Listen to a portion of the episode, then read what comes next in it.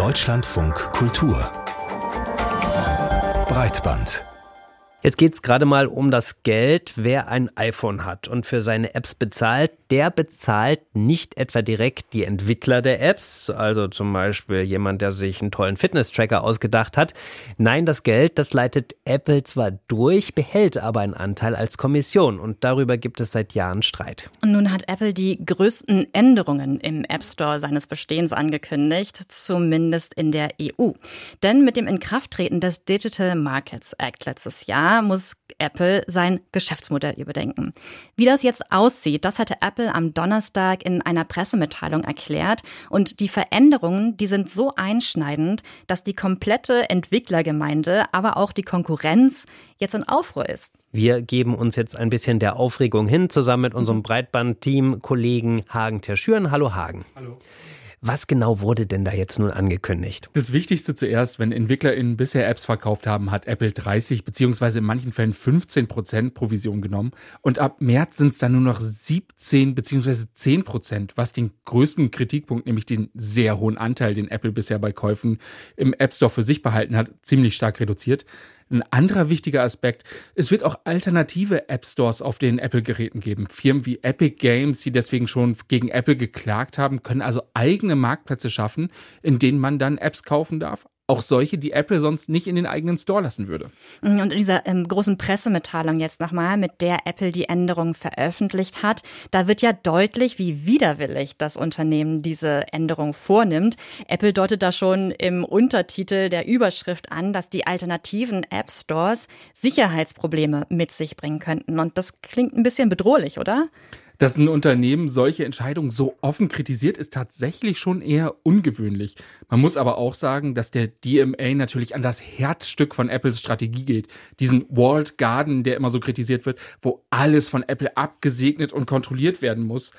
Und dass die drohende Konkurrenz alleine aber schon dazu führt, dass Apple seine Kommission fast halbieren muss, das freut in Cupertino natürlich niemanden.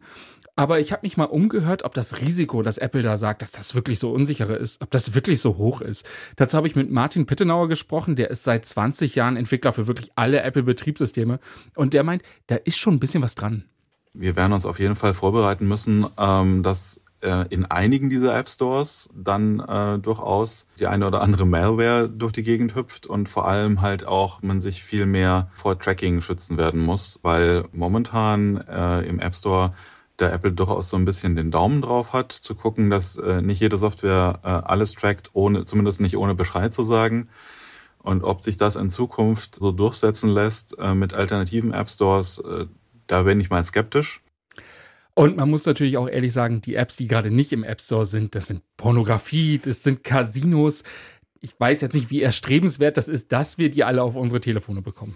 Also hat Apple da irgendwie einen Punkt, ähm, dass es äh, vielleicht, dass diese Änderungen nicht äh, wirklich gut sind?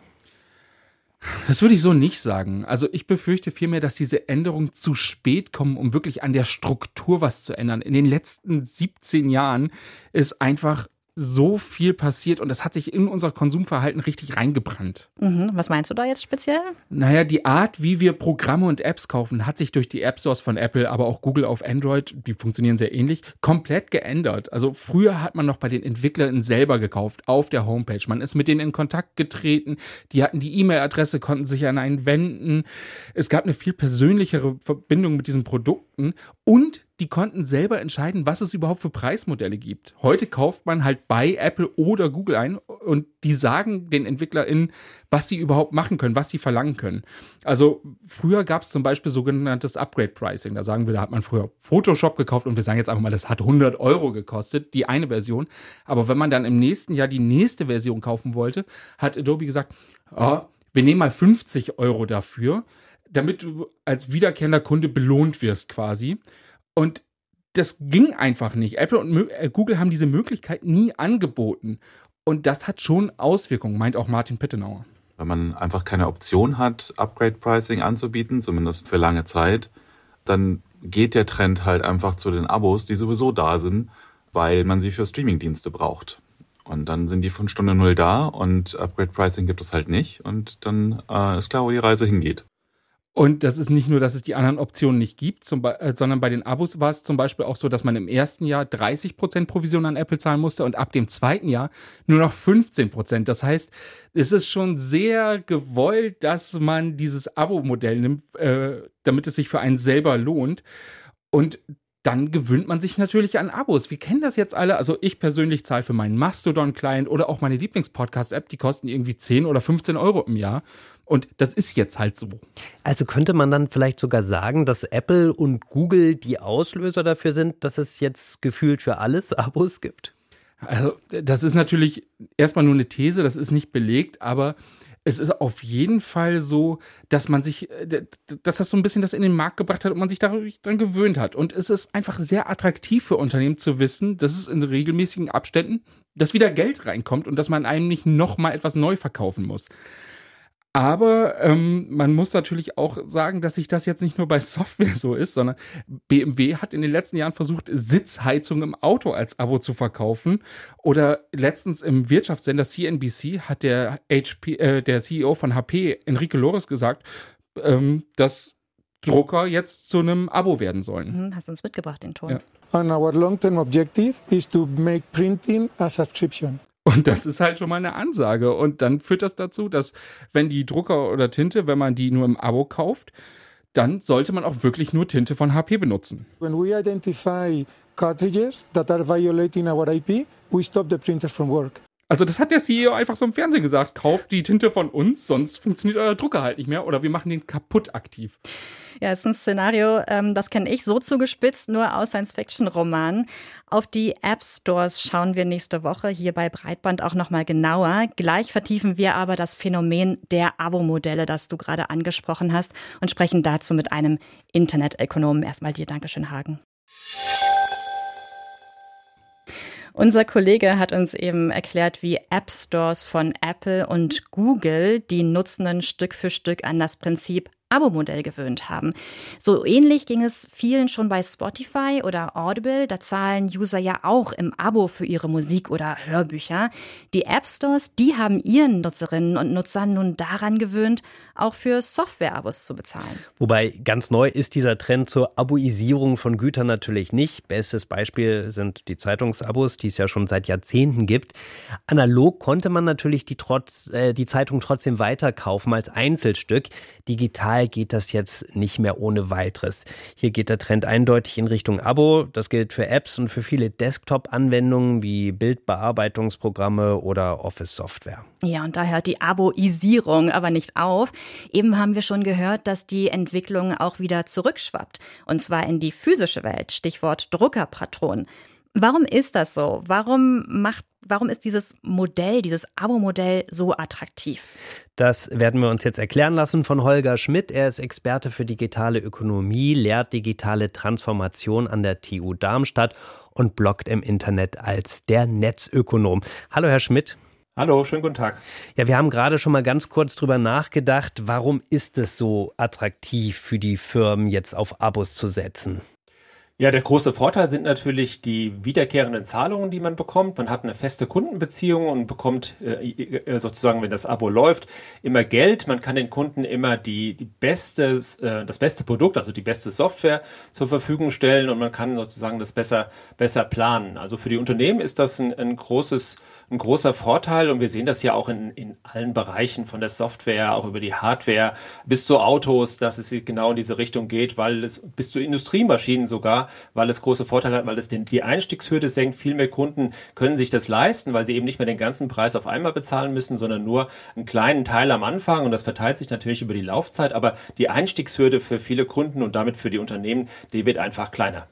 Aber für die Unternehmen selber ist es auch das Modell mit dem größten Wachstumspotenzial. Potenzial, so kann man sagen, oder?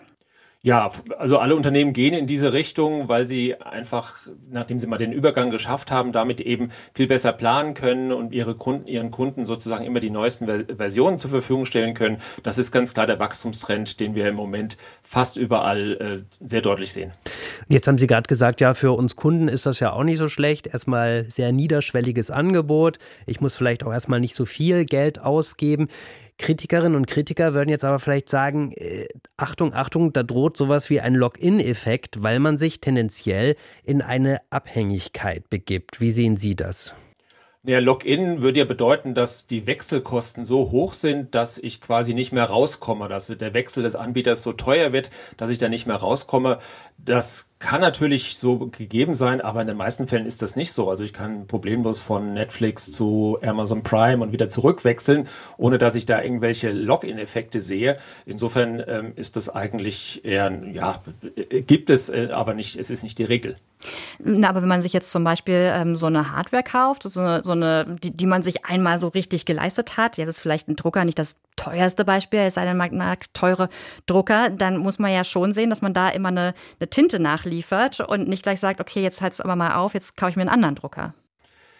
Ja, dieses Abo-Modell bei den Druckern, das ist in, in, der Tat ganz neu. Das äh, lohnt sich für die Menschen, die dann meldet der Drucker, also im Fall von HP, meldet dann, die Tinte wird leer und es wird automatisch nachbestellt. Da muss ich natürlich genau wissen vorher, wie viel ich denn tatsächlich drucke, damit ich im richtigen Tarif bin.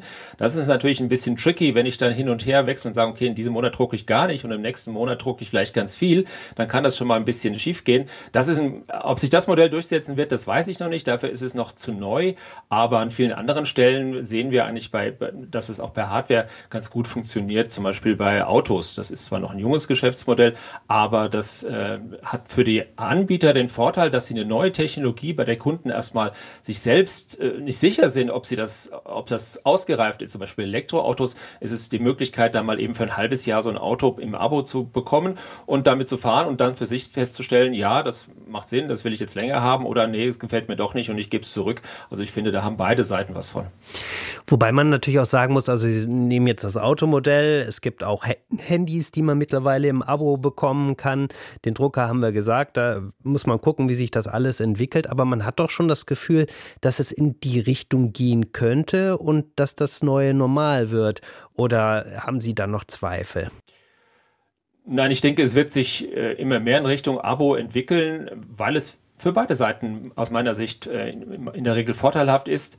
Ähm, als Kunde habe ich eben keine hohen äh, Anfangskosten. Ich kann zum Beispiel in der Industrie sehen wir das häufiger.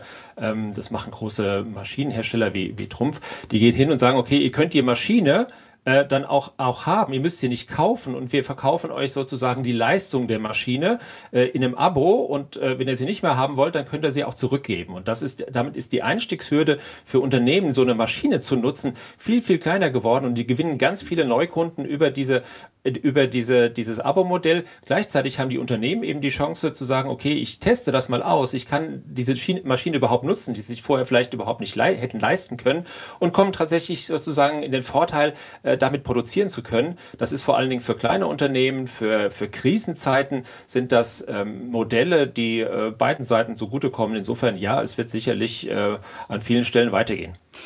Ja, hört man raus, dass äh, Sie das ein ganz äh, praktisches für beide Seiten Modell finden, die zunehmenden Abos und auch sagen, Login-Effekt sehen Sie jetzt nicht so. Ich probiere es nochmal mit ähm, einem anderen Aspekt und zwar, wie sieht es aus mit Fehlinvestitionen? Also das Szenario, dass zum Beispiel Nutzerinnen und Nutzer sich einen Film kaufen auf einer Plattform und diese Plattform geht dann pleite oder entscheidet, diesen Film gibt es jetzt nicht mehr, dabei habe ich den Film möglicherweise vorher gekauft. Ähm, ist das keine Gefahr, die Sie sehen? Ja, das ist ja normalerweise nicht der Bestandteil des Abos, dass ich einen Film kaufe, sondern ich habe ja meistens wie bei, bei Spotify sozusagen, ich, ich ähm, habe ja die Möglichkeit zu streamen und in dem Moment kaufe ich ja in der Regel in der Regel nicht. Aber ja, kann, das kann natürlich sein, dass irgendwann mal ein Anbieter pleite geht. Das ist aber auch im normalen Leben der Fall. Aber dann gilt ja ganz ganz normal Recht und Gesetz und dann äh, dann kann ich sozusagen dann äh, schauen, was ich was ich bekomme. Aber ähm, das ist normalerweise ist ja das der Kauf und Abo passt ja in der Regel nicht zusammen, sondern das eine ist ja sozusagen ein Nutzungsrecht, das ich erwerbe für eine gewisse Zeit lang. Holger Schmidt, vielen Dank, dass Sie uns so ein bisschen Ihre Sicht auf den Trend im digitalen Bereich äh, erklärt haben, warum es immer mehr Abo-Modelle gibt.